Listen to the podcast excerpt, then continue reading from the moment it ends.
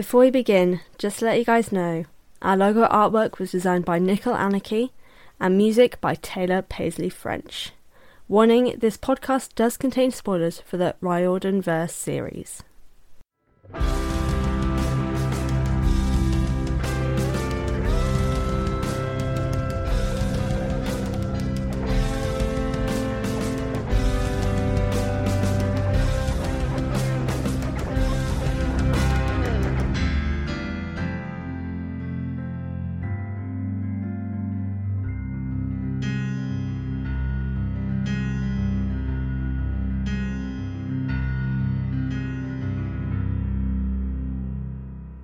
Hello, everyone, and welcome to the Best Damn Camp, a Verse read along and analysis podcast that sets out to read all the books by Rick Riordan in timeline order.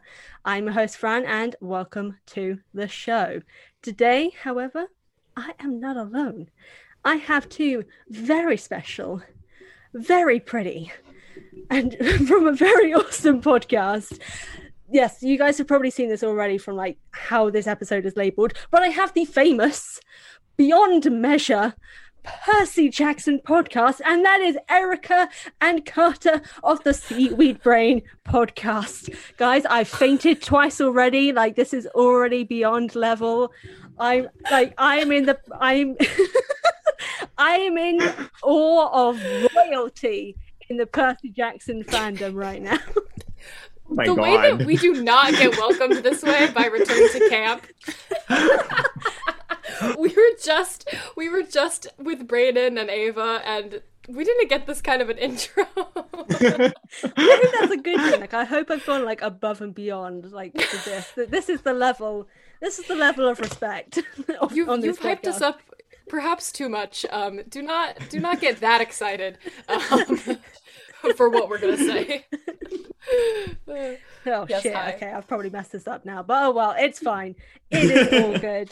Like, I was, I, I, was gonna say, I th- no, you weren't the first. I was gonna say, I know you guys have been like retweeted by Rick Riordan, like that's like star status anyway. I think Half Blood Report got it. Wait, first. have we? Is that true?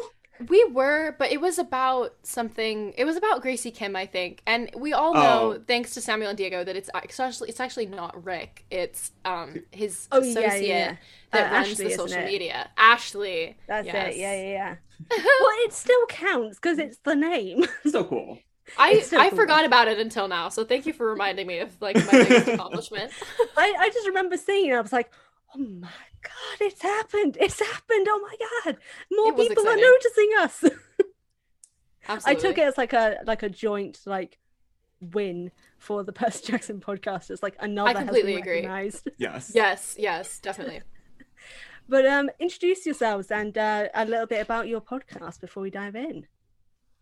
Um, we are Seaweed Brain. We talk about primarily Percabeth and other things that we feel warrant discussion as we revisit these books that formed our childhood and a lot of our opinions, um, things that we maybe need to revisit or want to revisit and how they shaped us. And yeah, that's we're currently we're about to start um, House of Hades, so we got through Lost Hero a while ago, so excited to revisit it.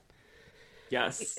We also are sort of a read through format, but with a peppering of special episodes about related things that we feel the need to diverge and talk about, like the movies or I don't know, queerness and yeah. Greek mythology. We have a yeah. special episode about Song of Achilles that will probably have dropped by the time this episode drops. Maybe. Oh, yeah, yeah. This, this it's episode coming out this week. Yeah, yeah. So, oh, yeah, this episode is way, way like in the future from now. So it'll be out at this point. So I'll link in the yes. episode show notes for everyone listening, so you can oh, go yay. check that out. um, yeah, I tried to join that one, and I realized I was like, oh no, it's five in the morning when I can join. I yeah, we wanted Fran to be there, but there will be more opportunities um, to discuss the homosexuality in um, Greek mythology. that was, I think, that was the best way I've ever heard the word homosexuality said. Homosexuality. I love it. Yes. Um, um, but yeah, to get in. So obviously, I've I've listened to what um you both have said about the Lost Hero before, so I'm very very excited to hear the current thoughts on this section here. But um, for everyone listening, of course, we are carrying on with the timeline journey with the Lost Hero story break, the Sorceress, and the God King. Which is the hugest section. And I realized I probably should have found a way to break it up a little bit more because it's like a hundred pages of just this part alone. And I did not realize this until I asked if uh, Erica and Carter would be interested in this. And then I looked and I was like, well, fuck. Um, it feels like it goes together though. I do feel like these, these sections really they they match up together. They definitely do. Yeah. And so I was kind of glad about that, but then I did look at the pages and I was like, okay, I've got to finish reading this today. And like I've struggled reading for like a year now. so this is going to be interesting. But mm-hmm. um yes, 100 pages from 268 to page 359. As always, there are points to focus on on this podcast. So today we've got characters, relationships, mythology, and generally what we thought of it. But to begin, here is the synopsis from Carter. so, at a very high level, our three demigods arrive in Chicago after escaping from a Cyclops lair in Detroit. Um, and uh, they follow a Ventus um, that Jason can see through Chicago um, down to a department store that looks like a Macy's, but is in fact owned by Medea, um, the sorceress of legend who has been brought back to life because she is now in service of Gaia. She presents some obstacles for them. I believe she tries to get Jason and Leo to fight, but Piper defeats her. They're off on their way with um, a cage full of winds, right? Um, and as they're heading out, they um, get what happens? They fall down in Nebraska. Yeah, they, for reasons um, unknown. they, they, they drop out of the sky in Nebraska uh, into a, a, a mansion, a, a estate that is owned, as we find out, by um, King Midas and his uh, athletic son who also try to capture them, but um, they I don't know. That part I'm less interested in. They fight and they escape. Why did I feel such terror when you said King Midas and his athletic son? I just like my fight or flight was engaged by that phrase. his athletic. Wait, son. it is his son, right? They're related. Yeah. They do. Yeah. Why am I blanking this? Yes. Okay. Yeah. It did confuse me because I was like, is he just his bodyguard? But then he calls him son, and then they say, fa- so it felt like it was like a bodyguard like not owner that's not the correct yeah. terminology no boss a... sort of situation but also father son at the same time it's yeah. like molded together in something yes. that is weird yeah the way greek culture did that with the dads just using their children to protect and amass them more fortune yeah yeah I can see why that faded out of existence. Actually, no, it hasn't really. I've just said that. Like, no, that's still a thing. That is 100% hey. still a thing. Generational oh. wealth. Yeah, rich people eat the rich. um, but yeah, actually, that was a really good synopsis. That's better than any other synopsis I've done in my entire podcast history. And now I'm embarrassed. Carter's really smart, so I can short. tell, and I, I'm now uh, I'm now feeling inadequate, but so we'll move on really quickly. But um, so basically, as uh, everyone listening will know and as we're going to dive in the way in which, because the Lost Heroes, so, well, Heroes of Olympus is so bloody long. It's uh, going to be split up through uh, the different POV character overview, some feedback on those specific chapters, and then just kind of carry on like that until we get to the main focus points. So, Erica, would you like to read Jason's chapters overview part one? I need to find a way to make this less wordy as a little sentence. Do I just read? You would just read this bullet point? Yeah, yeah, and you can give like small little commentaries and things if you want as well. Oh, okay. Um, so Fran has written most of this, so I'm going to read it out loud. Um, Juno gets well acquainted with unconscious with un- Jason, why did I say Juno? Jason gets well acquainted with being unconscious as he has a lovely chat with a trapped Hera. Hera slash Juno provides him with insight, um, but also doesn't. Um, says that he is like part of this peaceful exchange that she hopes is going to like help them win the war. She like vaguely explains her evil plan, but like not really. but also it's supposed so supposedly for good. I don't know how I feel about her. Um, okay, whatever. He wakes up. Uh, we know what's going on things are complicated and then we like carter said we arrive in chicago um touch down we like enter into the sewers. Um piper has twisted her ankle naturally um and there's a little bit of like bonding chat with the three of them. Um there's a lot of talking with like jason and leo and and Jason and Piper, right? Um, mm. Leo makes some comment about how like this isn't even a bad sewer, and Jason is like, "What? How do you know about sewers?" And Leo's like, "I was a homeless orphan," and then Jason feels bad, and um, they take a little nap, and then they arrive in this like underground, scary, mysterious shopping center full of quote unquote Oriental rugs and mysterious, uh, magical fur coats that seem to be moving um, and everyone is nervous, and then the uh, POV changes into Piper. Very nice. That's honestly that's so much better than the things that I did actually write for this chapter. I go very very vague with everything, so I'm glad you put a bit more detail in. This was the one that I. This was the chapter. The the Piper and the Jason are the ones I reread, so that's great. oh gosh, but yeah. So interestingly enough, this is the the first chapter I feel with Jason's POV that has like things happen. like all of his chapters, mm. I feel like there's so little that happens like with him as a character and within the story at the same time. Um but I slightly enjoyed this. The first time I've enjoyed a Jason POV chapter. It probably will be the last. But um but um yeah what did you guys think in particular about these two chapters for for jason? Like obviously there's the whole aspect of him and leo kind of finally bonding together and him making yeah. leo feel better which i appreciate on so many levels because their friendship is like non-existent and they keep calling themselves friends. Like what? Yeah I think we talked a lot about that when we were in the Lost Hero. Like the way that Piper, Leo, and Jason just do not strike us as like having a friend dynamic in any realistic way. Um, but there is some bonding here. Like there is a moment of dialogue with Jason and Leo where Leo is kind of opening up about his abilities and how A, he feels like he doesn't have cool powers like Jason, and B, his cool powers that he does have feel like a curse and like a burden, and that they just ostracize him even more. Like he got to camp thinking he was finally going to get a family, and the Hephaestus cabin is like still scared of him, and he's still the outsider because his curse supposedly like when P- Hephaestus kids with fire powers show up, bad things are going to happen. But Jason replies, actually maybe it's the other way around maybe people with special gifts show up when bad things are happening because that's when they're needed the most and that really touched me on this reread i thought that was a really nice thing for him to say to leo and something that I feel like probably stays with Leo and helps him um, to deal with his like scary um, powers. Mm. Yeah. No, definitely. I think this is this is the specific moment as well when he mentions about um, how his powers weren't like responsible for his mother's death as well, wasn't it? Mm-hmm. Yeah. yeah. which I really appreciate because that's something like we've seen consistently with like Leo through the book so far is that he consistently blames himself for what happened to his mother. So I like that we have this moment of him, like someone basically telling him, like, no, no, no, your brain's being evil. This is not a thing. You you are not responsible even remotely. Um, yeah.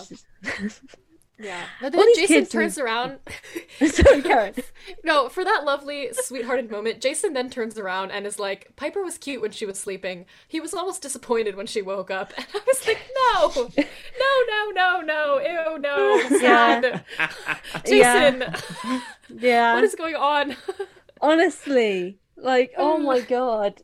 You, his one define like no not defining his one what's the word his one redeeming quality of like finally being nice and then he has to go screw it up by being creepy. like, come just on. Like, just like vaguely dumb, I think, is the vibe I get from him. Yeah. Which is just weird because like he is like we are told that he is like one of the best he's like the great leader of his camp, you know? Mm. I don't know. Yeah. Allegedly. Inter- interpersonal skills maybe need a little work, but he's clearly maybe he's better with like groups, you know? Yeah, yeah. we told he's great. He's this great leader, and just everyone reading the books is like, but where? where is mm-hmm. this information? All I yeah. see is unconscious man. Yeah. Mm-hmm. This is why we ship him with a brick. like, and staplers. And staplers. Yeah, yeah. That's actually his personalities in inanimate objects. Like, that's why yeah. he bonds so well with them. oh my god this is literally this is the the rip into Jason podcast mm. thus far. But uh, but like going what you said about like the whole Jason being a little bit creepy as well, like this is the thing that I keep seeing as his chapters and also kind of Piper's chapters as well, but she's a little bit more justified because of the mist. Like he and Piper have literally not had like a deep conversation this entire book. Like nothing has happened. They've had no long drawn out conversations, no bonding moments, nothing. And he's like, Oh, she's so pretty. I think I might like her. I want to hold her hand. I wish we were alone. I'm like, bitch, have a conversation first. yeah. this isn't Love Island. Jesus Christ. Not Love Like, Island. oh yeah, this is my she is my type on paper. I know nothing about her, just her name and a little bit about her dad, but she is perfectly my type on paper. I'm like, Yeah, No. I actually never had. I never had any reference for like Love Island other than like the SNL Love Island sketches. And then my sister was home this week and was like, for some reason, catching up on Love Island because apparently that's like something people do. And I watched like, hours, um, and it was so. It was something else. It was definitely. It was incomparable to most um, typical American reality TV, which I also watch a lot of. yeah. Love Island. I don't recommend it. Yeah, as uh, someone who religiously watches the UK Love Island, it's something else. like this is the whole thing. I say this to everyone. I watch Love Island to make my me feel better about my own life. oh my god. Well, that is no. That's very. That is what reality TV is literally designed for. Period. yeah. For anyone who's listening who has been watching the UK Love Island right now, Jason feels like Brad. But he's trying to be a Hugo. I know you two aren't going to get this, but for all the UK folks listening who may have been watching Love Island, you will know what is up, and I will share the context with you two after this episode. But basically, yeah, this guy who um is just grafting everyone, and then Hugo, who is a sweetheart and is like the nicest guy possible. Everyone wants to try and be like Hugo, but isn't putting the effort in. he thinks he's a Hugo. He's actually a Brad. Actually, Oh probably a little bit of an Aaron as well. Actually, Brad and Aaron combined, I think, is what Jason is like. Um, I will explain the context a little bit further after this episode, but yeah, Love it. that is that is the vibe that I am getting. Um, I feel like I'm gonna upset some people when they figure out the context for this, but I don't really mind. Um, but it is really in- well, not interesting. I just don't understand the whole Piper and like Jason situation. Like it keeps popping up in all of their chapters. Like even going into Piper's section as well. Like there are so many moments where she's being badass, and then suddenly I must think about Jason now because it is an obligation of a female character. Well, with Piper, I feel like I could argue for a justification for it and that she at least has the fake memories. With Jason, there isn't even that. It's just nothing. It's just a person in your proximity who you feel like might be into you and is kind of attractive. Yeah. It's like the ego situation. it's like, oh my god, Yeah, she likes me, so I must like her now because options. Yeah, I was trying to find the meme that Robert made that talked about like people. Oh, oh, I found it. Somebody commented on it. You know how Robert made some meme that was like Jiper stands like please reach out to Seaweed Brain and explain what you are feeling. And somebody finally commented and was like, "No, I am a Jiper stan," and said something. Um, said they're cute together and work well together and bring out each other's strengths. And I was like, "Can you tell me like where and how that happens?" And they were like, "In the moments where they do the best, that they do the best in moments where they're protecting each other. Piper protecting Jason from Medea, Piper saving Jason from Khione, Jason protecting Piper from the giants and the Ghost Army." Um, Where? I just like I don't I don't know. I like so they save each other like I guess because they're friends and like they care about each other. I don't know. I still don't see instances of them bringing out the best in each other. I see them bringing out like confusion and stress um, on both sides. Just confusion and stress on both sides. And it's is it their fault? Like no. Hera like literally ruined like any chance of like a stable relationship that they could have had, friendship or romantic relationship. I don't see how they could recover from this kind of like confusing deception mm. where they're on completely different pages and Piper has been like i- incredibly emotionally manipulated and Jason has no idea what to do like Yeah, it's and so accidentally oh my contributing god. to it as well. Yeah. oh my god. Like I know he doesn't mean to, but like in my head, I'm like, mate, you are you, you are aware that she's been manipulated, and you are like he's kind of aware at the same time, but he keeps doing it. I'm like, you know, it's not a good thing. Why do you keep doing it? Right. If they were like fully Yeah, emotionally yes. mature adult fictional characters, maybe they would have been like, let's uh take a step back from this um once we realize that this isn't real and like reevaluate our friendship later. But instead, you know, they're silly teens and they were like, "Oh, maybe we should date." I don't know. Like maybe if the gods think and like I mean, you're cute, I'm cute, like we vibe, maybe should we do this thing? And then it's like that for like 1200 pages um and then or even what no way more than that like thousands yeah. of pages Yeah, I was gonna say, thi- this book is 500 pages alone. yeah Like things don't kind of end until we don't find out the end until Burning Maze. So it's probably so if it's a 500. Oh shit, math. i'd at least Um, months of demigod lives Yeah, yeah. Yeah, are we yes. should we do we should we continue are we okay are you breaking up with me again i don't know It's vibes literally, oh my god, it, their relationship is literally Love Island, and it's actually kind of like now making that connection. It is just stressing me out. Just like they don't know, they don't fully know. They're like, oh, maybe I should like try and graph someone else, see if there's feelings there. Just like, oh, we should be together. Oh, maybe not because we don't fully work. Oh, but I still have. I'm like, oh my god, just. S- Leave the show. this is clearly not the best environment. And in this case, it's just like just leave the camp, go to different camps, and try and figure shit out. Um, They've got the option. I've got like, oh god, I've left led us on a tangent by accident.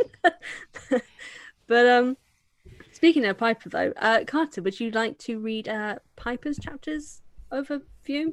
I really do need to work on that titling. Sure. Um, there, there, there are some first person pronouns here, but again, not me. Um, but I'm just going to read it anyway.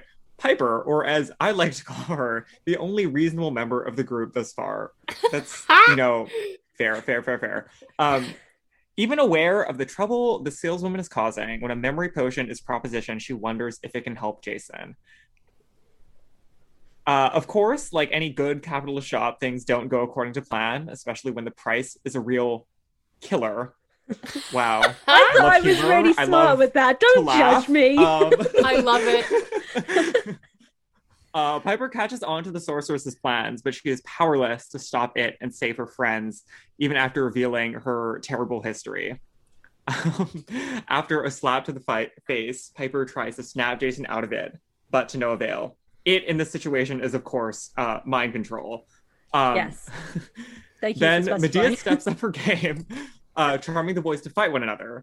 Uh, and Piper, um, you know, using all of her strength, manages to stop them by charm speaking more powerfully. Um, of course, monsters are summoned before they get their bearings, but Piper isn't letting Medea get away. Um, with one last Hail Mary with chemicals and mayhem, Festus arrives and our group makes a fly for it. nice nice Yes. I realised Absolutely. I'm so glad that um you were you were kind enough not to point out some of the mis- spelling mistakes that I put in this ushering her strength. friend. what the hell was that meant to mean? Jesus Christ. these, these, you know, these docs are made quickly. We all, we, we've been there. Um, I've screwed a lot of our guests over on typos in recent history. Oh gosh, thank you for your kindness. But um, I don't know if it's if you guys felt this when um going through the Lost Hero the first time, but like, hold on, I'm about to choke my like air in my throat. Hold on. God, oxygen is trying to literally kill me. Um, with Piper's chapters and just Piper char- Piper's character in general, like, did you guys both sort of feel or kind of get a sense of her being this sort of the most competent character thus far in, in, in the book itself? Like, personally, I've always I've kind of been feeling that she feels like a character who kind of knows what's going on, is actually invested in the narrative and not having the narrative happen to her. Like, like Jason in particular particularly feels like that. hmm. But um, yeah. What about you? You both like, how are you feeling about Piper's character in general in this first book, and this section as well? I think that's a fair characterization.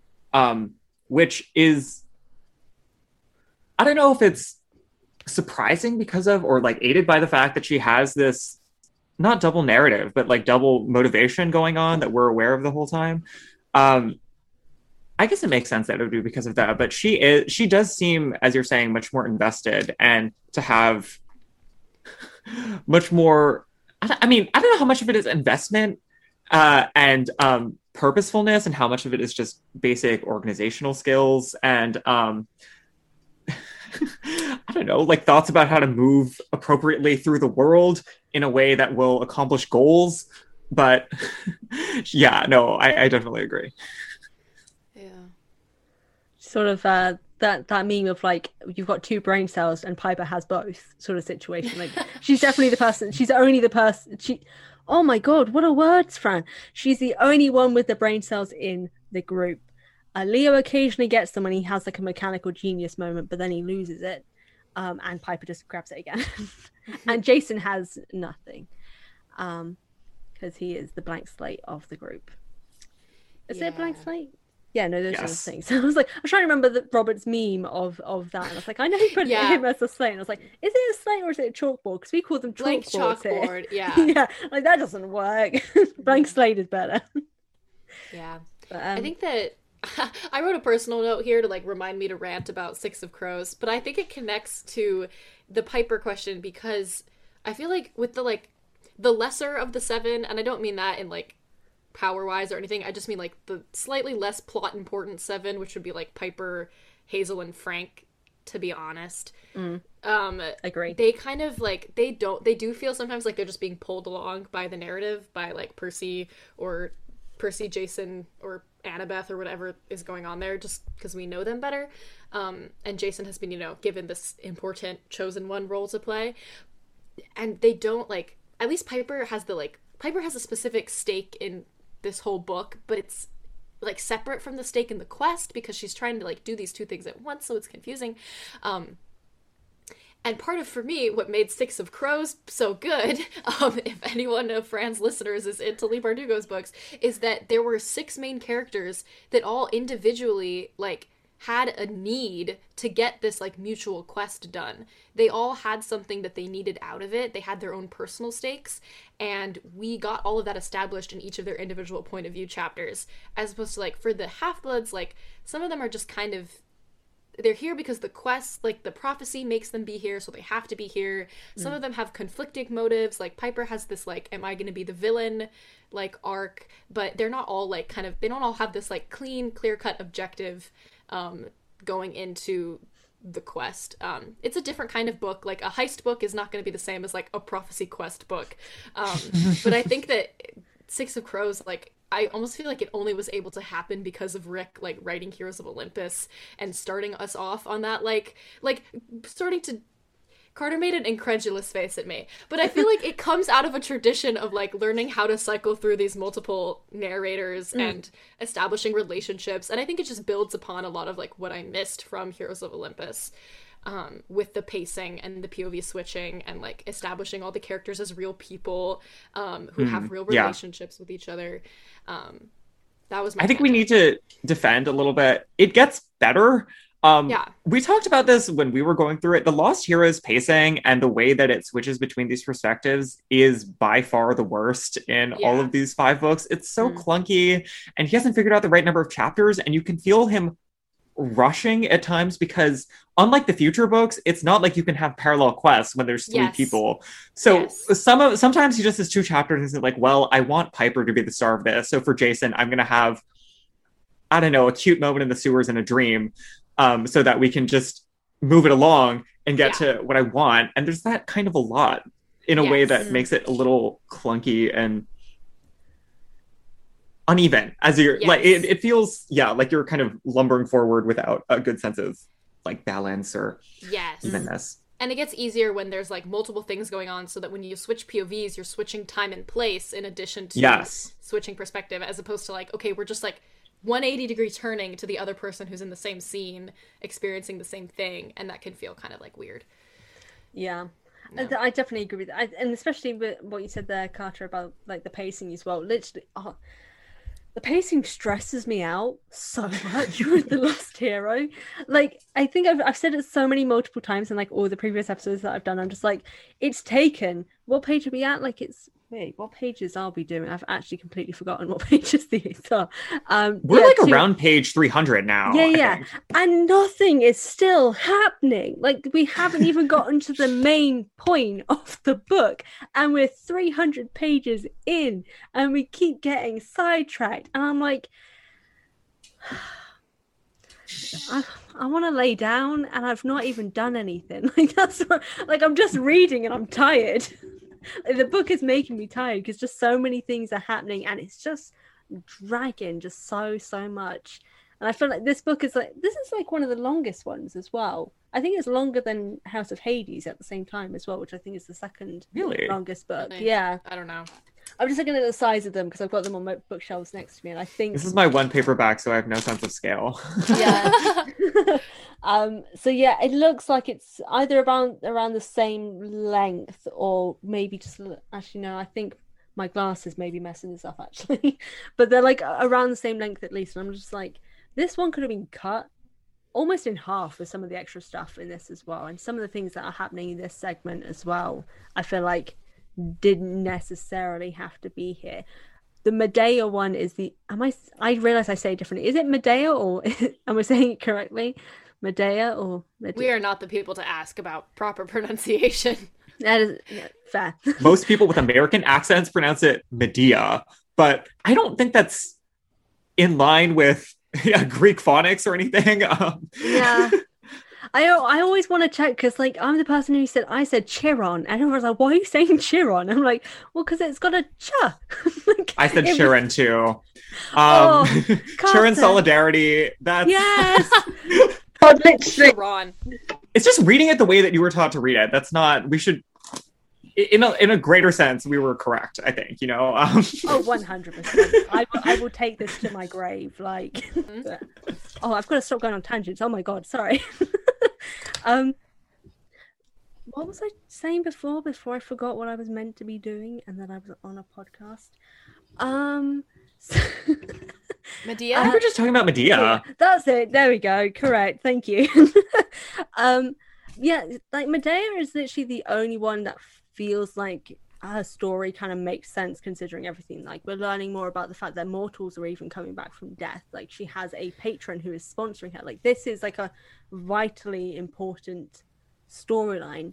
I did like um we can talk about this a little bit now actually that this uh comment that you I, was it you who put this in erica i'm just assuming Probably. um about um how medea would have been a great character to kind of like be the warning person for piper um about the whole jason situation considering he's a new jason and it's a similar situation of love manipulating piper's choices at the same time um i thought that was a really really good point and that oh, that would have been so good if that actually been used um but Yeah. there was so there's so much potential between that relationship between Medea and and Piper as well that I that definitely did feel like underutilized. Yes. The, the only thing that I got from just like what you mentioned about Medea and Piper was just like ah I felt like Medea would have been really pleased to see Piper slap Jason just like oh I wish I could have done that to my Jason um just in the background it's like yes queen slap that bitch yeah. Oh. I think we have to so shout out things. who was our guest on this. I think it was Brayden. Brayden. Yeah. who was it Braden who suggested this thing where it's like, I think that they should have actually had a long term mentorship between these two people. Brought Medea And back to diverged. camp. Medea could have been the potions professor at Camp Half Blood. Like there was so Because they many things. do, of course, need a competent adult there.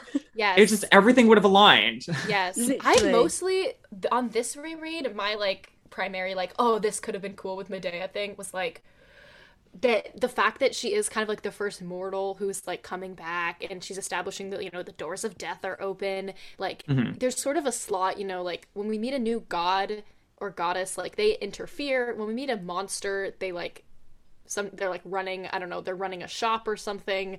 There's usually one of those two you know or at the same time they're like running a business or whatever. But for a mortal to come back like this could have been a new moment. This could have been a new like little slot into the story. Like there could have been so much more gray area for Medea as a mortal coming back. Like where her, where does her personal loyalties lie and like does she actually Yeah. want to support Gaia and like we could have heard more from her POV mm-hmm.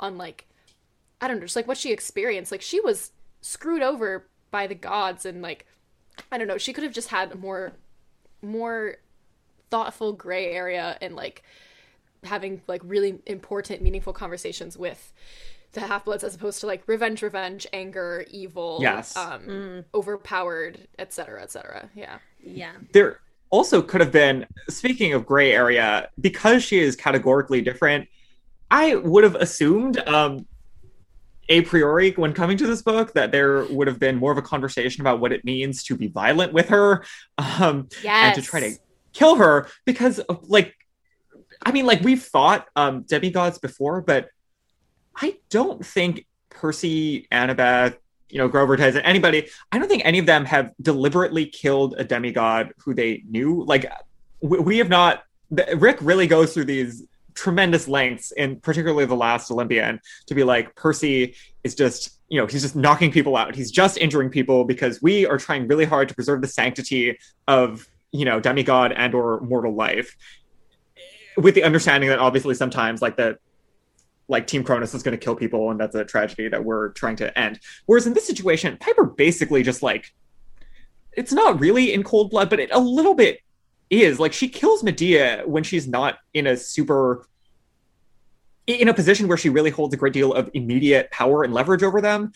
Eh, and she is like at this point just like a, a person whose interests are mostly misaligned with theirs but like like a human being who's gonna die right like i, I yeah Yeah. I did not actually re- like that until you've just said that. I, that did not cross my mind the fact that Medea is actually human and that our heroes have just killed a mortal.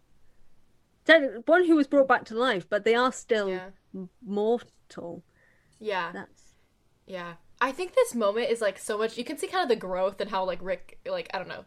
In my opinion, how like we get settled into these books more if you compare this moment with Piper's POV on the Hercules chapters later on in the books.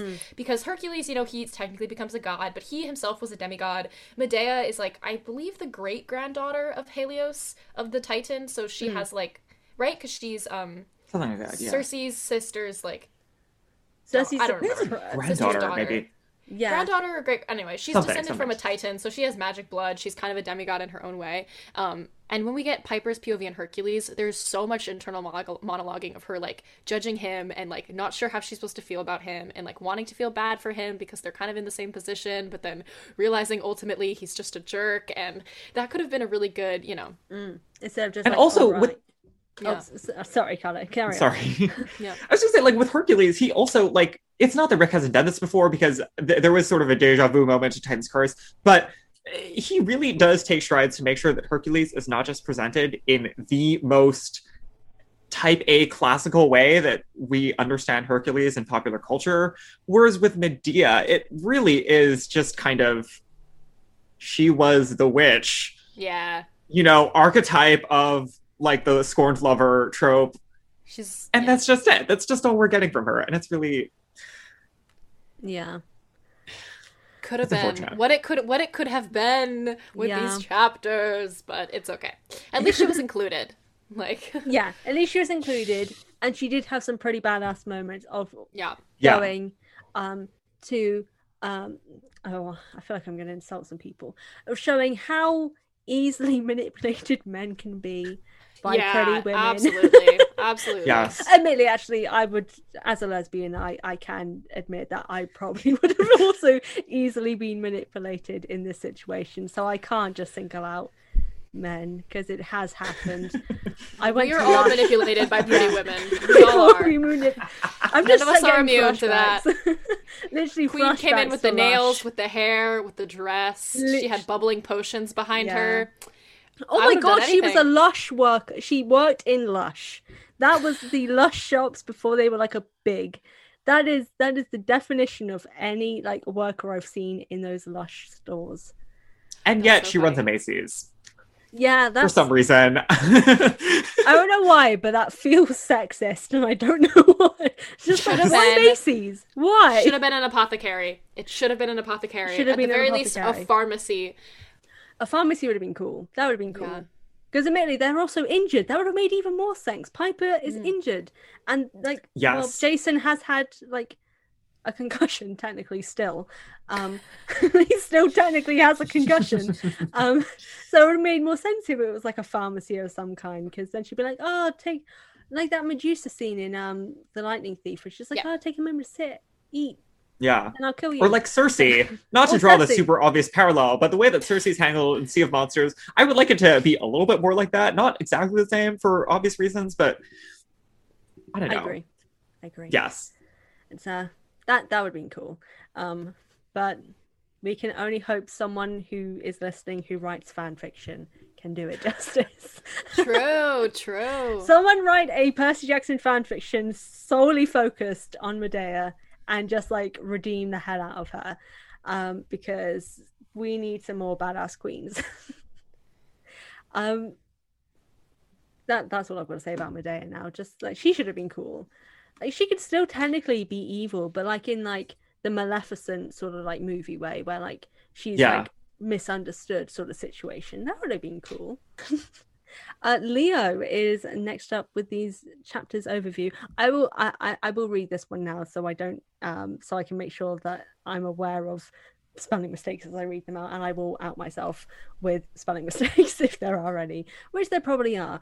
But yeah, so this is Leo's chapters overview. I just realized there are so many chapters in this. My gosh. Um, guilt racks Leo over being manipulated so easily by Medea, and his not kind thoughts that follow aren't much help either. That is not a good flowing sentence, Fran. You are meant to be a writer. Jesus Christ.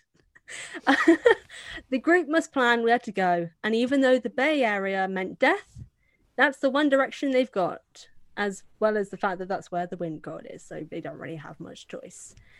As Leo takes a nap, he meets his father, who offers, finally, some valuable information on the gods and their history. Then, like most things, Leo wakes falling out of the sky again. But this time, things don't end well for Festus, the happy dragon. I still find it funny that his name is the Happy Dragon. That's brilliant. I forgot that was the thing when I was reading this book, and I was like, "Oh yeah, the Happy Dragon." Oh dear. um. So quite a few things like there's more that happens. I feel in Leo's chapters in this than like some of the things that I've seen in Leo's previous chapters. Like we gain some like really important information in this chapter. Like we learn this is the first time we get the name Gaia as well. I think in this whole book Mm. where um Hephaestus is like basically giving the family history of the gods of like who they're descended from, who the titans are descended from, the giants and all these sort of things. I think I'm pretty sure this is the first time we see Gaia's name like used fully by someone. And it took me a think second so. because there is a scene where Hephaestus says, like, I'm pretty sure I told you who. And I was like, wait, did he? So I literally went back myself and was like, oh yeah, Gaia, he did. He did help. Mm, just mhm. I was I even I was too dumb to even notice that he did technically give the information, just not that very well sort of shown, because gods. Um, Mm. but it was yeah, there was kind of some really interesting moments in this, as well um as well as some things that I, I don't. How do you? I want to ask this first before I go into some things. How do you both feel about Leo as a character? Whoa. Okay, that's a good sign. That's a good sign. That's a loaded question. it's more because I really don't like him, and I want to make sure I'm not going to offend anyone by my like outright dislike of Leo. I'm softening up. I'm softening up a lot on Leo in um, Mark of Athena going into House of Hades. Um, I think that he's like maturing a lot, and um, you know whatever that means, coming from his perspective and the way he talks about people. But like, it's it's hard to read some of the stuff that. It's just annoyingly hard to read some of what's written in his POV. Like, I don't know if this is just how we like want to to assume like some like teenagers are teenage boys are and like the way that they think about everything and women but it gets tiring um but also I do I think that, you know, it's a lot of compensation. He is like drastically insecure and he has a lot of guilt. Um, and he went through a lot as a kid and I think he, you know, masks that with a lot of like That trying to be sort of- funny and yeah. yeah. Um, but overall, no, he's not my favorite. Okay. Okay. He feels like a real person that I would know, but also one that I would not be friends with. Um, totally. Totally, totally. I completely agree. Yeah. So in that way, maybe he's written really well because he feels really tangible. Like I could, I could reach Well, I mean, out. like he and I know feels real, but then Yeah. also fifty percent he feels like a like like a shonen anime protagonist. Um,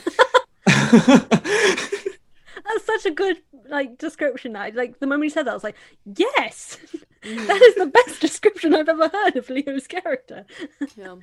Um, okay, that's I. I always want to double check because like I've been called out sometimes by speaking with one fan. I was just like, oh, you know what, Leo, Leo is like my least favorite, and I kind of said some things that I didn't like, and they're like, oh yeah, I I love Leo, and I don't want to talk to you anymore. And I was like, oh right, okay, well, shit. Leo is a Leo's hard dream because- for specific people. Let's be clear. Like he's a fan favorite, but in a like fan servicey kind of yeah, no certain- shade to anyone who does enjoy Leo, but like a little bit of shade in the way we're like we're all we're all in community together, we're all rooting for each other, but like just as when we talk about Jason, it's or not Jason, when we talk about Luke, it's an invitation to ourselves to like check on some things. I think Leo fandom is also an Yes. invitation to check on some things. You know, I, we're all growing together. way. Great way of putting that, Carter. I yes, approved. I approve of that as well.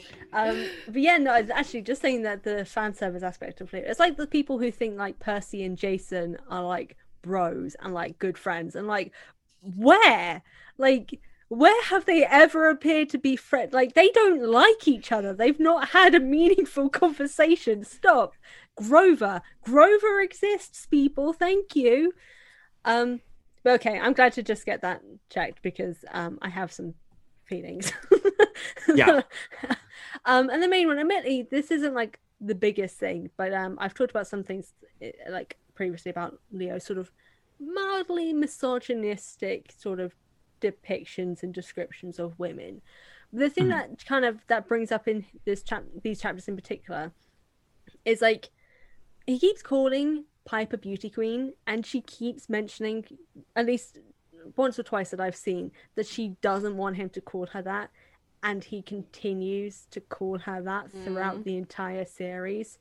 And like even calling her pipes, and when she says no, don't call me that, and he kind of makes a joke about the situation of like, oh, you don't like any of the names I make for you, and I'm like, well, yeah, just call her by her name, like, just like if she doesn't want a nickname, call her by her name. And I know it's like a thing, and I know I've had people give me nicknames and stuff, but it just gives like another thing for me to his character of someone who doesn't respect other people's like clearly stated boundaries um and just kind of is not like do does what he wants because you know that's what he enjoys i just i don't really enjoy that about his character like there are some times where he kind of takes things a bit too far which like is his neurodivergent thing um as well with his adhd and dyslexia and like i'm the same with some cases but there are some points where I feel like it goes beyond the point where it you kind of can't justify it with the fact that he is neurodivergent because he does take things way too far in some cases as well.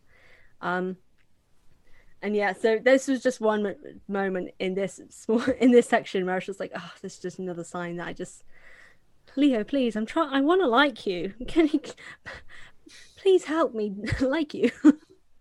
um, but other than that, Yeah. like I think he's been quite nice in these chapters. It's only that one moment I think with Piper and a few things with his dad where it's kind of like, come on now. that I feel were a few things. But um, what about you guys with Leo in this chapter? Not necessarily like, yes, this is what we dislike about him, but like anything about this chapter in general that you feel kind of stood out to you about Leo in particular.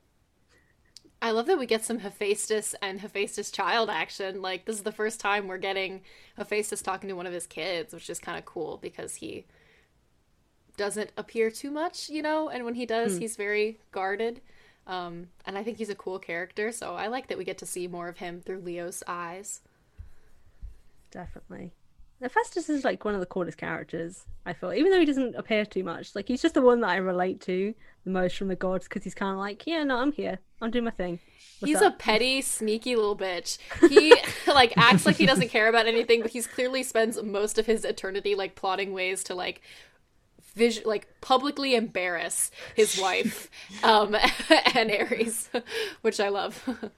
Yeah, that's all. That's why I think he's my favorite because I'm just like the fact that he he he pulls pranks on people because he can. I'm just like, you know what? I respect this. I He's also clearly he's secretly running like everything. Like he is in charge of like the television system on Olympus. He probably is running around all the time fixing things for everyone. Like he probably has the infrastructure down. Like um he's he's a secret secret hero. Yeah. He is also like one of the only Olympians who's like, w- how do I like like been through something like who has suffered, in a meaningful way? Yeah, um, and you know, I, I don't want to say we like that, but like you, you know, like I You're like someone who's got character and Yes, respects yes. people. Like he has Yes. respect. Yeah. Yeah. No, I think that's a good thing about his character as well. It makes me wonder, like, you know, when like Annabeth is obviously redesigning like Olympus and stuff. Do you think like Hephaestus like interacted with her because he would have been like installing some things into like the the builds as well for for cool gadgets and stuff for the gods? Yeah. I just pictured that in my head and like that'd actually be really quite nice. I kind of wish that happens now. I never will Yeah. get it, but that'd be lovely. I like to headcanon assume that the Athena kids and the Hephaestus kids like do group projects together a lot. And like the Athena kids hate working with them, but they inevitably have to. Yeah, yeah. it's like we don't want to rely on anyone, but also, can you show me how you did that? Like, can you tinker with this thing for me? Yeah. Do you want to Yeah, weld yeah. this thing I designed? yeah, I can put your name on it. Yeah, d- in like small little lettering. yeah, yeah.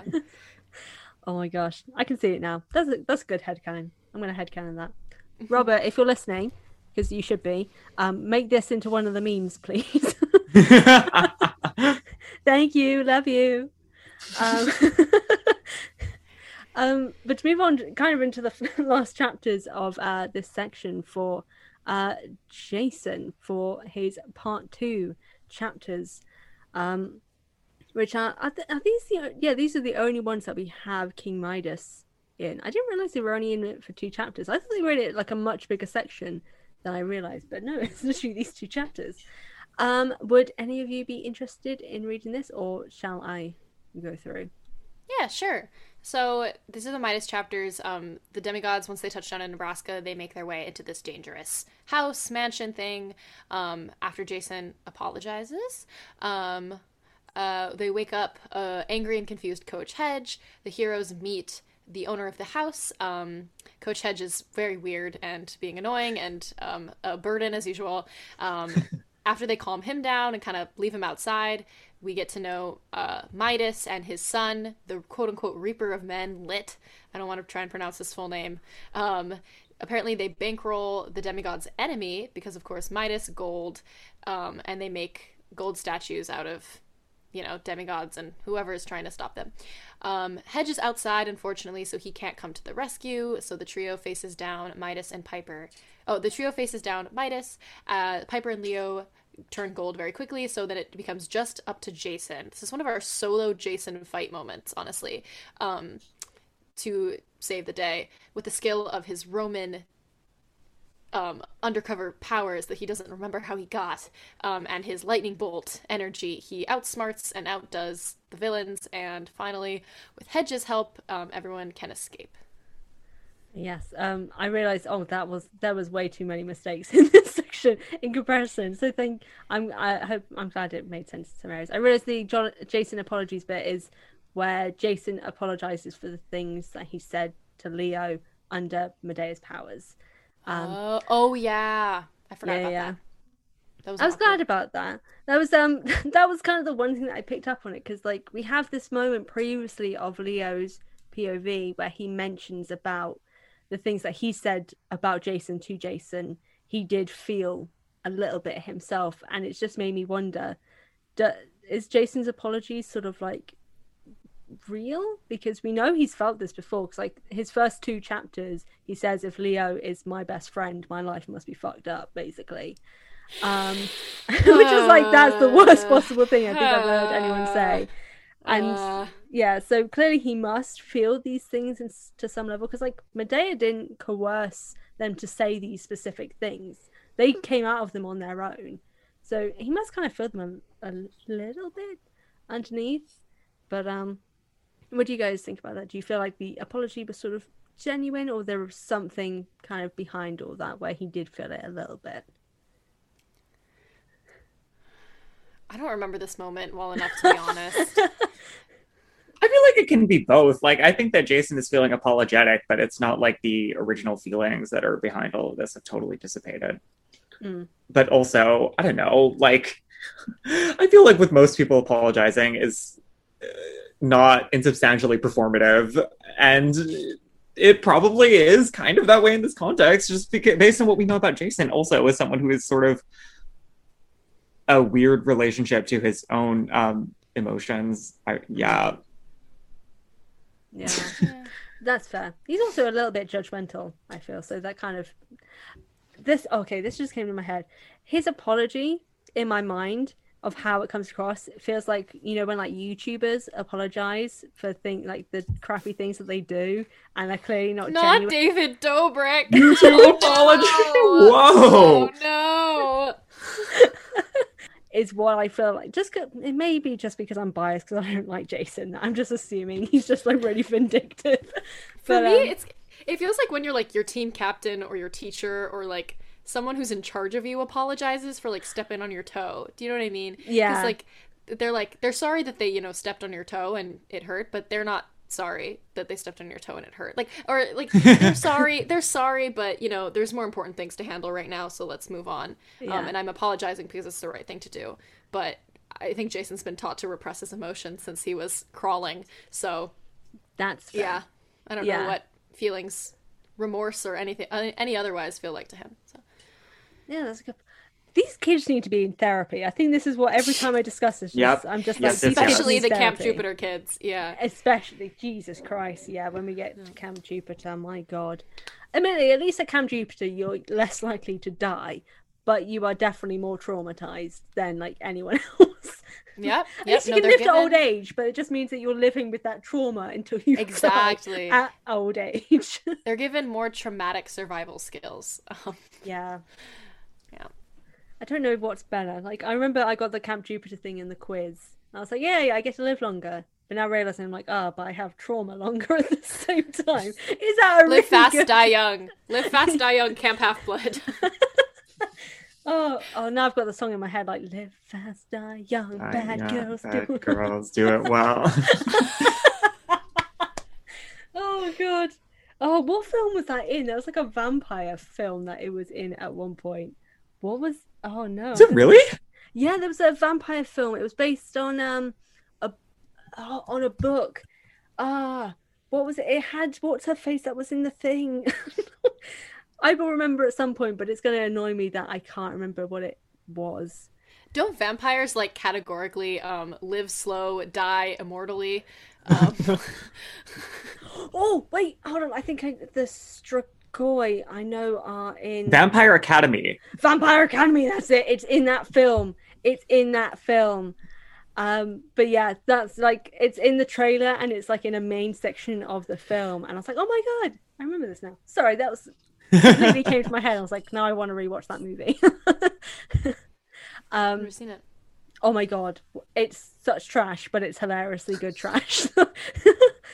but um, the I think we mentioned this a little bit as well. Like the one good thing that we do see in this chapter as well is that we finally actually get to see Jason be competent with his abilities and like really like win in a battle on his own um with like both a mixture of like fighting ability and like tactical strategic moves by getting Midas to basically take out his own son with it like oh just help him up a little bit and it's like oh my god this is that was so yes well played using what you've learned to your advantage um i think that's going to be one of the only times that i do give jason props but um it's a it was it was really I, I kind of really like that moment. The only thing that I think for me personally is like I would have liked to have known a little bit of like what was different about his Roman style to Lit's Greek style.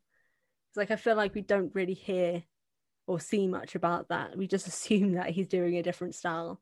I know it wouldn't be the most interesting, but in my head, I'm like, I just give like a random name or just like kind of describe like the specific movements he's doing because I don't know what Roman and Greek style is. I'm just like picturing someone fighting in a toga and the other one fighting in a I don't know what Greeks wore. Nothing, probably.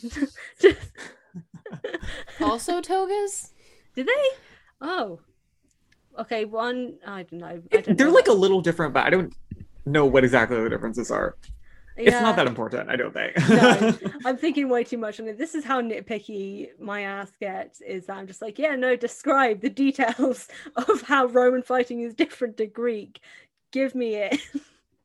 For reasons unbeknown, but apparently it's something in my mind was like, yes, I would like to know this, please. um, but I guess to kind of get into the more interesting detail stuff, um, and to the focus points, as I call them, um, what do you guys think about Medea as a character in this section in particular, and even just kind of as a whole? I know we talked about this a little bit, but I'd love to kind of know more of y- you guys' thoughts on her character, and maybe even a little bit about the mythology behind her as well. I mean, mythologically, one of the like just top tier, one of the most interesting, fascinating characters that is such a I don't know, like microcosm for all of the for like about half of the ways that like classical sexism operates. Mm-hmm. Like so rich and interesting, yet told so sexistly so often. But one of the Yeah. great one of the great characters to reclaim um, as an icon, um, she killed her children and her like. Wait, did she end up Robos. killing Jason? Oh, no, so she, I don't No. think she kills Jason. No, she kills she just his wife. she commits infanticide and kills his new wife, and like Yeah. Mhm. She was quote unquote you know made crazy unquote unquote by um Aphrodite, right? Or someone? Yeah. Yeah, she was Aphrodite was trying to favor Jason, so she forced Yeah, Medea so to become was- a powerful ally. Yeah, which I always feel like gaslights me as like a consumer of mythology. Like, oh, it was the goddess who made them feel this way. Oh, like she just, you know had these feelings and done this. Um, but I don't know. Like, great opportunity to rewrite her character, and we didn't. So that was you know unfortunate. But there are other fantastic retellings of the Medea story. We talked about some of those when we did our episode. I think those are still in our like show notes from our Lost Hero episode on this, but. Mm. Yeah, I definitely agree with like it is kind of disappointing that her story kind of stays really similar. Although I know that she mentions in this bit that her killing her own children was apparently not true from her perspective. Like she didn't, she only Yeah. killed the wife. So now I'm Gaslight finding gatekeep interesting. girl boss. Yeah. Yeah, yeah. yeah. so, so I'm kind of like when that happened, I was like, oh, so maybe she didn't. But then we've got Piper saying, oh, she did, and I'm like, okay, but who do I believe now? Because like we've just also found out that King Midas' story was different because he didn't learn his lesson as like kids are taught about King Midas. He still This is- sucks. Like, remember what we were talking about, or Carter and I we were talking about with like the Cruella movie? Like, if she's gonna be a villain, like let her be a villain. If Medea, if you're gonna put her in this book to be a villain, don't have her backtrack on her most Yeah. remarkable villainous acts. Like, yes. if you want her to be evil, let her be full blown, unapologetically, horrifyingly evil. But also, like, I don't know if it, I, I would not even personally use the word evil for this, just because, like, not because infanticide is a good thing, obviously, but just I, I, I really feel like with this character, like, there's so many, uh, like, if you just want to write a character who is a woman who has a more healthy relationship with men and with romantic love, and you know, and balancing the different aspects of her life and the way that she chooses to seek agency. There are lots of ways to do that that don't involve dragging up a class or a character from, you know, um, antiquity and trying to say that that character was different all along. Like, I, we could just write good female characters now, but if you're going to talk about Medea, I think the useful way to do that is to just say this is a story. This is the way it has always been. We're not just going to like pretend that large aspects of it were wrong. That to me is just such an unsatisfying way of handling it. Not even just Mm. like you could write a version of it in which Medea is still has more agency, is more a victim. Like all of these things can be yeah. true. Was manipulated. Has a reason for doing the things that she's doing. Maybe was not contextualized properly, but like I think to just like say, oh, like one of the most central elements of the story is just not true, and that's why we should like her now feels uh, stupid, especially because we don't even like her. Like this, it's just like the payoff is not even there. Yeah. Payoff is her Yeah. dead. Like, Yeah. Come on now. Yep. Yeah, I think that's and especially bringing in the koala situation like this. I feel like this does happen with some of like the the gods in particular as well. Like Poseidon is. I know everyone makes those jokes about like Zeus, like Zeus will like fuck anything that moves, but Poseidon is technically that personified. Poseidon was the worst god in mythology in comparison with the amount of hmm. deeds, well, misdeeds he did in mythology. But in the books, he's like the best dad. He's the cool guy. And I'm like, no, he's a dick. like, um, and I feel this is definitely something that the books do a lot with characters that definitely shouldn't be shown in a good light. But Mm. then they decide to, and I'm like, was that the right decision? I'm gonna go with no. um, but yeah, so I think Medea is def- definitely one of those cases, like you guys mentioned. It would have been cooler if she literally just admitted, like, yeah, I killed them. I was pissed. Like, Yeah. just straight up, like I was mad. And So- Piper, like, be careful because if you follow down this road, or like if you go down with Jason, like you don't know what you're gonna do. Like, Or alternatively, she was like, I really regret this. This is the great shame of my life. Piper, let me tell you about men exactly. and the ways of the world. You know, like, like I feel- there are just so many other listen to angles. my warning. Yep. Mm. Did- yeah, that's oh. That said, I do still feel like the Medea chapter is one of the best and most interesting um, in the book. I completely agree. Yeah. One of my favorite moments in this entire book. Literally, yeah. I think thus far from what, because I don't actually remember anything about the Lost Hero. So as I'm reading, I'm like, oh yeah, this happened. Okay, and then this is the first time I was like, oh yeah, this happened. Oh, this was good. this is the first time I had like a positive reaction to a section, even though most people listening may not be sure of that because I do talk very negatively all the time. But it was, it is. A It was a cool section. section. It was a cool section. Left some stuff on the floor, but still, Loved still it. cool. Good writing, fun. Love these books. It was like one of those hurdles sort of situation. Like someone was running hurdles. They knocked over two, but they did the rest really well. This is basically the Medea section. Like two hurdles knocked over. That's fine. You still That's finished the race. It's just a few two like penalty sort of situation. It's all good. Room for improvement, but it's still good. sort of uh, scenario. I'll stop talking. Um, um, here's the other character in the situation, especially bringing up um Piper in relation to Medea. Like, I know this is more kind of me personally putting it out, but Piper is seriously the the star of this book, and it does make me really sad that every time she gets this moment, there's always something to bring Jason back into the conversation. I'm like, please leave this plank of wood in the background so you can have a moment.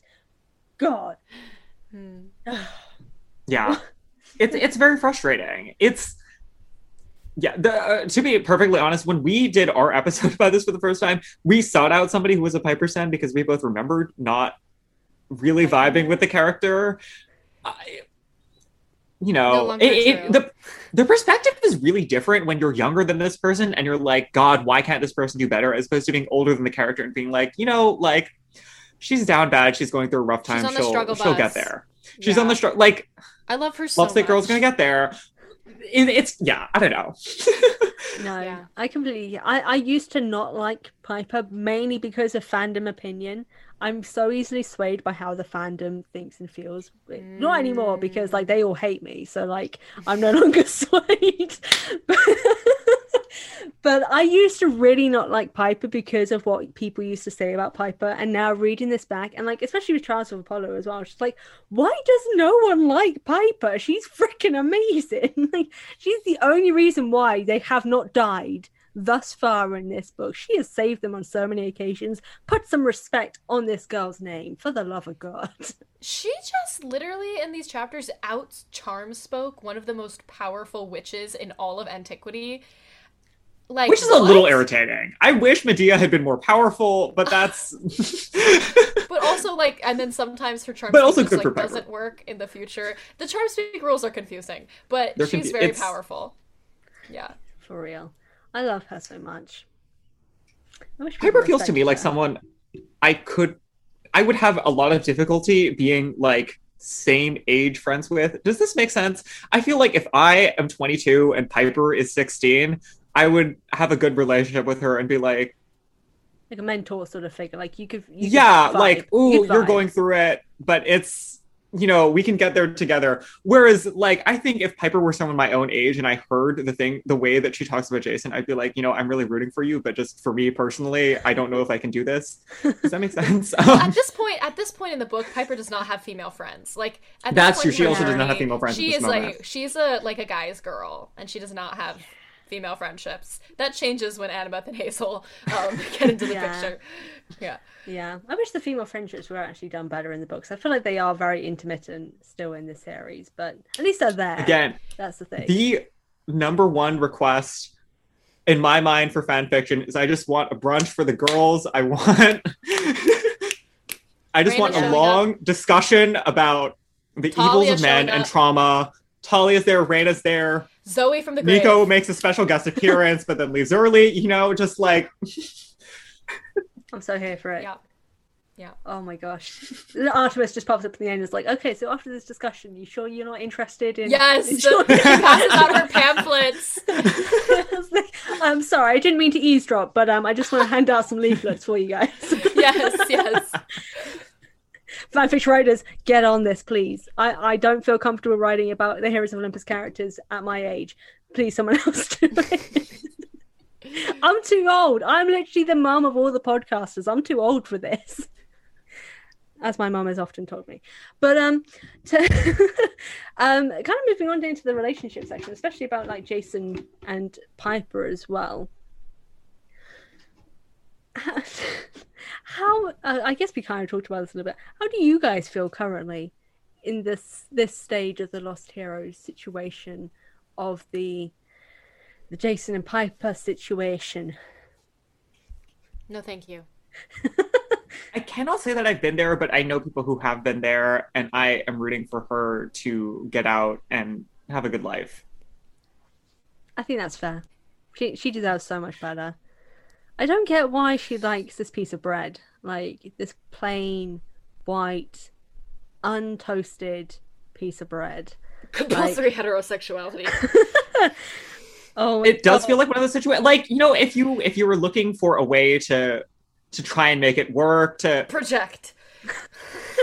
you know like they they told these these stories in the in olden days about how you know if you're if you're on the fence if you have some questions you know you really try to make it work with who the media and the press tell you is the most viable option and jason in a lot of ways on paper is you know like by that i mean that he's like tall and white and emotionally unavailable but like you know like on paper checks the boxes um, oh no.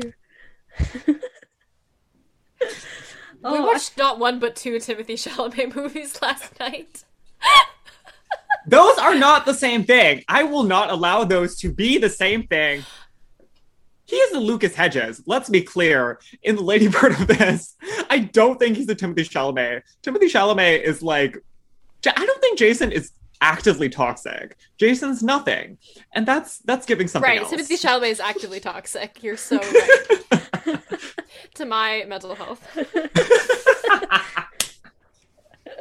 Oh my gosh.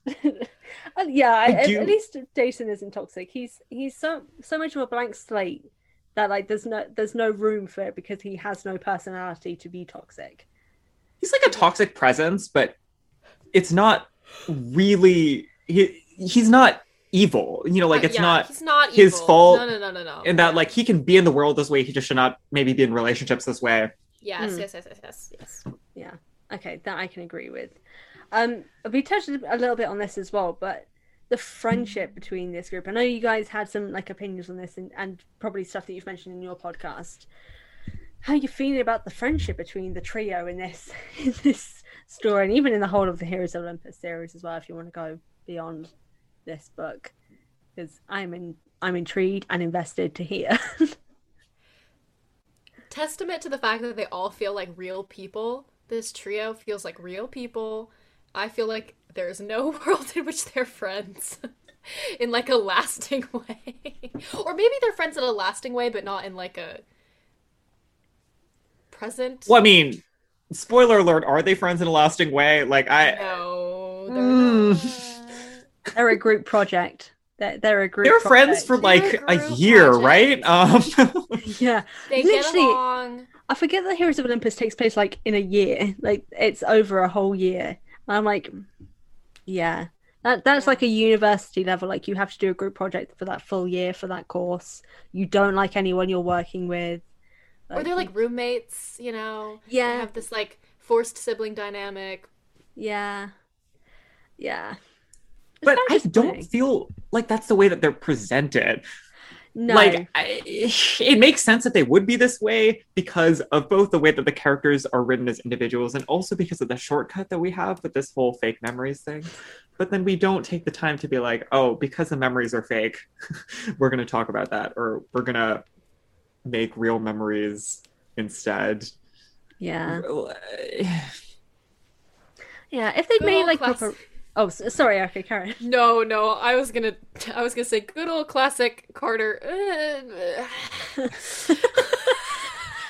Honestly, though, that's the best way to describe it. It's can't. It is very much like I don't know. like it is. Because the whole thing is like they don't build a relationship. Like Leo and Piper thought they were all friends.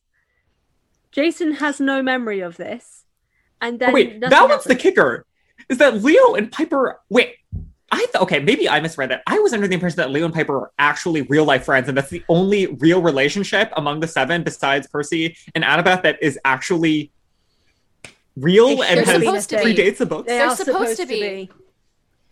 Yeah, because they were at the wilderness school for months.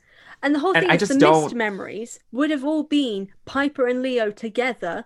They've just Jason's just been like surplused into it. So none of the memories with Piper and Leo as friends are real. Just Jason was added into it in their memories. So they have been friends. They just also have Yeah. memories of Jason being part of their friendship group. All it just means is they were friends together, but they just ended up as like an imaginary friend sort of situation. This is just a hard way to write a book. Like every time I revisit The Lost Hero, I'm like, Rick made it so hard for himself. This is such a hard way to write a book. To open up with a character that has no memory and all the relationships are fake and like we're trying to establish things that have already been established but they're not real. Like this is just a hard way of telling a story. like He did do it to himself, though. Nobody said like Yeah. maybe No, the amnesia yeah. thing is necessary, but the fake memories is just such a choice. and why to what I, I mean i'm not saying that it was necessarily the wrong choice but like to the extent that it is hard and his difficulty sticking to landon like he didn't have to do it like there are No, other I'm ways sure he was like, "Why did I do that?" Like he probably looks back on it like, "Not my best book," um, but I did it. He wrote this darn quickly. Like, frankly, if you think about the way he was turning out a book a year, like that's insane. he wanted to have that first chapter ready at the end Yeah. of the last olympian Yeah. Yeah, Yeah, that was a choice, and that was a bad one.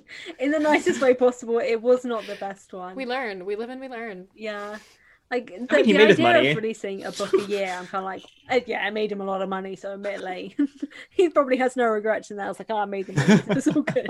No regrets, Uncle Rick. But um, yeah, the the idea that the fact that he releases a book a year just gives me like secondhand anxiety of like him trying to like chug out a book, get that edited, get that revised, all these sort of things. I'm like, he must have done this all in like six months. Like, Yes. each book. That's crazy, and that's wild. Sorry, That's literally wild. It just like it's someone who works in publishing. It just the idea stresses me out. It's literally I worked out the timeline, and it must have been like each book took a total of six months to have written, edited, revised, edited, and sent off for final work. I'm like, that's that's stressing, like in a ball that wants to destroy me. Um, just on so many levels. I give him props, but also c- s- calm. Calm is good. Yeah, totally. I feel like he has no calm. Like he's he's gone one year without an extra book. This year is the first year he hasn't published a. Is it? Yeah, this is the first year he hasn't published a book. Wait, But he- he's been writing one. book. Yeah, he's dropping a new book. I think it's is it next year that it's publishing or is it this year? I can't remember. I don't know. It's coming. I mean, we know It's the coming. title We, we already, have right? the, we have the cover, don't we? Yeah, yeah. I don't know if it's publishing this year. Then literally, he has not gone a single year since 2008. Is it 2008? When was the first book? It was 2008. The first book, wasn't it? Or 2005 2005. Okay, Lightning yeah. Thief. If that's um, if that's the case that it's dropping this year, then he hasn't gone a single. It's publishing this year. Oh my god. Okay, he has not gone a single year since 2005 without publishing a book. And at the same time, he was publishing the Kane Chronicles. So he was publishing The Lost Hero in the first Kane Chronicles book in the same year. The year after, the second Kane Chronicles book, and the second. He- I I feel like gotta I'm reread like, those. yeah. Oh, you can come. Uh, this that book, the next Kane Chronicle, the first Kane Chronicles book is after this one in the timeline. So you can come on my podcast to talk about them if you want to. If you want a reason, to- you too, Carter, as well. Sorry, I just spoke directly to, to Erica. Um, but just a random side tangent for the Kane Chronicles. The relationships and the friendships built in Kane Chronicles is what should have happened in Heroes of Olympus. The friendships were done so much better, and they even did the fake memories better in the Kane Chronicles than they did in Heroes of Olympus, which was like integral to the story. Um, it's in Wait, the second who is book. Fake Memories? Uh, Zia Rashid. Oh, it's Um, Zia. Okay, yeah, yeah. no, that I remember that. Okay. I Yes, think yes, I said yes, her yes, last name okay. right. I think it's Rashid, isn't it? Maybe not. It's been a while. I only read Um, the first one. um, but yeah, so that they he managed to do the fake memories right in the Kane Chronicles. Um, Those and not- are pretty tight. Like, Yeah, they were so good. Like, I, and considering that book came out first, like the Kane Chronicles came out before Heroes of Olympus, the first book at least. And he did the POVs so much better than that. He did the relationship so much better than that. I'm like, how how did you manage to do the same kind of thing and then do it really really wrong in the other kind as well? Um, I think Lost Hero was a more ambitious project in that Yeah. he really was trying to dump three large looming plot conflicts, but just in exposition and not actually deliver that much on any of them in the course of this one book. Whereas, Yeah. you know, Kane Cro- like the scope was just better. I yeah. which is not to say that I don't enjoy the later books in the Heroes of Olympus because anyway, I'm gonna stop. no, it's all good. This is this is me. This is me all the time. I'm just like I always talk about the future books, and then I go on a tangent, and I'm like, no, I meant to be talking about this book that I've forgotten. I meant to be talking about, but um, I think we kind of talked about most of these stuff um previously. Unless you guys have any kind of final things on King Midas in terms of the mythology aspect, sort of situations. I did mention I think he was a bit sexist, but um, that was that was the only thing I kind of already had. I was like, why is he talking about the fact that his daughter talks too much? Stop that. Get some help. Um, like, that's not necessary at all to the story. Mhm. King Midas is, I think, I okay. I feel like this is a half interesting revision of his character in that it is classically supposed to be a story about knowing your place and not being greedy, right? Which is very um I don't know. I have I mostly dislike that. I think as a as a way of reinforcing capitalist order. Um, but I don't know. The, the, the, they, the way that they write him now is that he did not learn his lesson, but that's presented. I don't. I would also sort of like to see a King Midas that's more like. I don't know. I feel like it is one of those stories that could be interesting, but the way that it is retold is always just about. Um, I don't know where I'm going with this. I really lost myself. I think that there's a value in showing um, this sort of, you know, like the fact that he like has opinions and he sticks to them and he just like wants things in life is not necessarily being bad things. Mean, I feel like we haven't had that story, but also have not had a story about like. I, I don't know. I don't think it really works on the level of like a warning about consumerism either to me. It just feels a little bit hollow. yeah, I think that's the whole thing. That's why I could like when I read the Midas story, I'm like, it fits really well to like the connecting thread from the Medea story, but also then at the same time, I'm kind of like, but but but why? Like, why is this story here? Like, it just feels like really random. To Yes, include. if you wanted to talk Random. more about mortals coming back from the doors of death, we could have just had four more chapters about Medea. and cut the Midas moment and just let us dive a little bit more into Medea. Yeah, yeah, yeah. Literally, like the only thing that it does is just it reinforces the fact that oh yeah, lots more mortals are coming Yeah. back in Gaia's pocket. Like we don't we we've already been told this. We already know that monsters are like not dying, mortals are coming back. We don't need to be told again. like Maybe Rick has to fulfill his um, homeland quota, heartland quota, rather. Um, like he, you know, when el- why, why else would we be in Omaha, Nebraska? I guess just for this. Um, Yeah. Why is King Midas in Omaha, Nebraska? Makes sense to me, honestly. yeah. It's where my I think family's even he seemed to be confused as well. Like he didn't seem to get it either. Yeah. I guess he got like a place-based visa uh, from Gaia when Who he came back from the dead. Fields of rice, rice paddy fields, soybean fields. That's what it is. It's, it's full of soybean fields. in I would say this is Corn. just a general question I, I've got for you both because I've only been to like like the the Americas once, um, and I nearly died, so it's not like a great trip. But like, um, no. but is it like a is it like an actual thing where like certain states and areas have the name of their state and like the town on like a billboard? Because Piper just says the reason she knows they're in Oklahoma. Oh, no, is it? Where is it that they are? Is it Oklahoma? Was I right? Nebraska. Nebraska. Nebraska. Oh, Jesus Christ. Um, okay, so Nebraska, and she knew that because she saw it on a billboard. Is that Yes. like a real thing? Yes, Yes. If you are driving through the continental United States, um, where we are not from, if you're driving Oh, through the continental United Sorry. States, We don't have these here. Yeah, No, they to not be just- clear. no, I'm just Not have them claiming. I'm claiming distance, and like I also experienced this as an outsider. If you are driving on a big old highway and you hit, you know, the imaginary borderline, there will be a sign that says "Welcome to," and then like a little slogan and some cute art, probably for that town. Yeah, Gotcha. for the for Sorry. the state. Yeah, sorry. I remember the like Michigan, and then I remember Hawaii, and then like I was like, okay, so I know Michigan in some areas, and maybe maybe they'll know. And then Carter, I realized I don't actually know much about you, so this doesn't really help. That's fine. Like, Mysterious Come on Discord more so I can learn and ask questions. Damn it! truly, truly. Maybe I should just like at you more, just like for the sake. It's just like Carter, Carter, Carter. It won't. It won't help. It really won't. Help. Trust me. Someone who's been left on red for by Carter for ten years. Um, it's not gonna help. Reply to text messages Yeah, within hours later. like yeah, within two business days. I feel like. Um, I hate. I hate. um okay so okay that or at least that's something that does seem very american in the nicest way to my american listeners like we don't have we have like occasionally like small little signs but it's more just for like like map purposes like just You know to show where say? you States' are rights. States' rights. States' pride.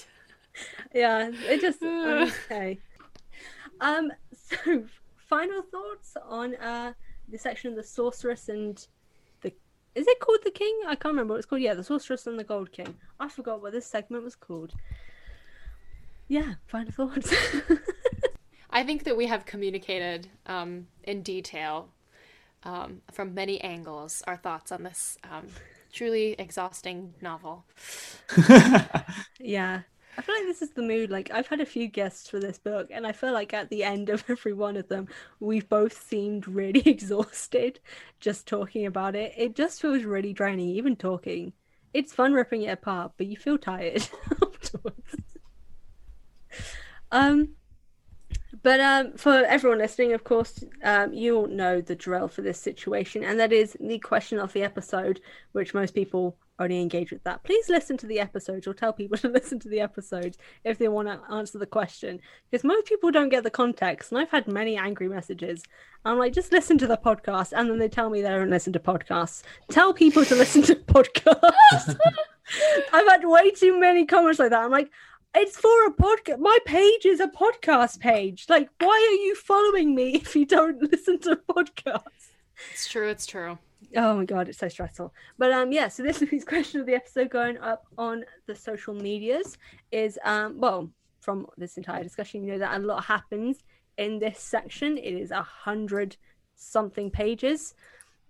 but also at the same time, like kind of not much happens. So I want to know if you could cut out either the Medea, King Midas, or any other part from in this section, what would you cut and why?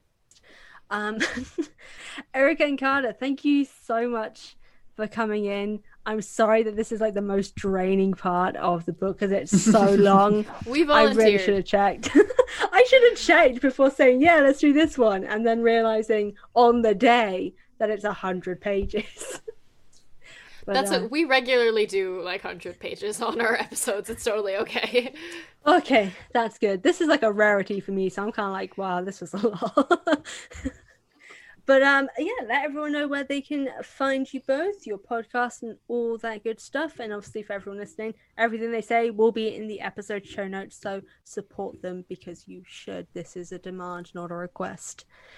Uh- we are at Seaweed Brain Podcast on Instagram, Seaweed Brain Pod on Twitter. You can listen to us wherever you listen to podcasts um, and catch up before we start House of Hades. Or I guess we'll be on House of Hades when this episode comes out, so come visit us. yes. um, and for everyone listening, this is obviously going to be the long outro. So um, you can leave now if you want to and don't want to listen to this end bit. Thank you all for joining us for this story segment. Be sure to join me and i think i have a guest next week as well i never remember i should probably look at my schedule before i do this um, and next wednesday um, as we continue the Riordanverse journey the program you can find my podcasts we are available on Spotify, Apple Podcasts, Audioboom, Stitcher, Deezer, and wherever you listen to podcasts. In the meantime, between episodes, you can find the Best Damn Camp on various social media at Best Damn Camp Pod on Instagram and Twitter. If you want to email me with your thoughts and be kind, you can email the Best Damn Camp at hotmail.com or you can become a podcast patron over at patreon.com slash a healthy dose of Fran, which is linked in the episode show notes for early access and other exclusive books. Erica is dancing, and I think this is the best thing because it feels like I'm a rock star. Um, want more Percy Jackson content? Check me out on YouTube at A Healthy Dose of Fran. And if you want to support my own writing career, drop me a follow at A Dose of Fran on Instagram, Twitter, and TikTok because I have a new publication coming out this October and books coming out next year, Woo! but I will update later. Um, again, thank you all for tuning in and to Erica and Carter for joining this episode. Thank you so much. Woo! As you. always, I've been Fran, your very own hunter. I'll see slash speak to you next time. So long, my friends. Thank you.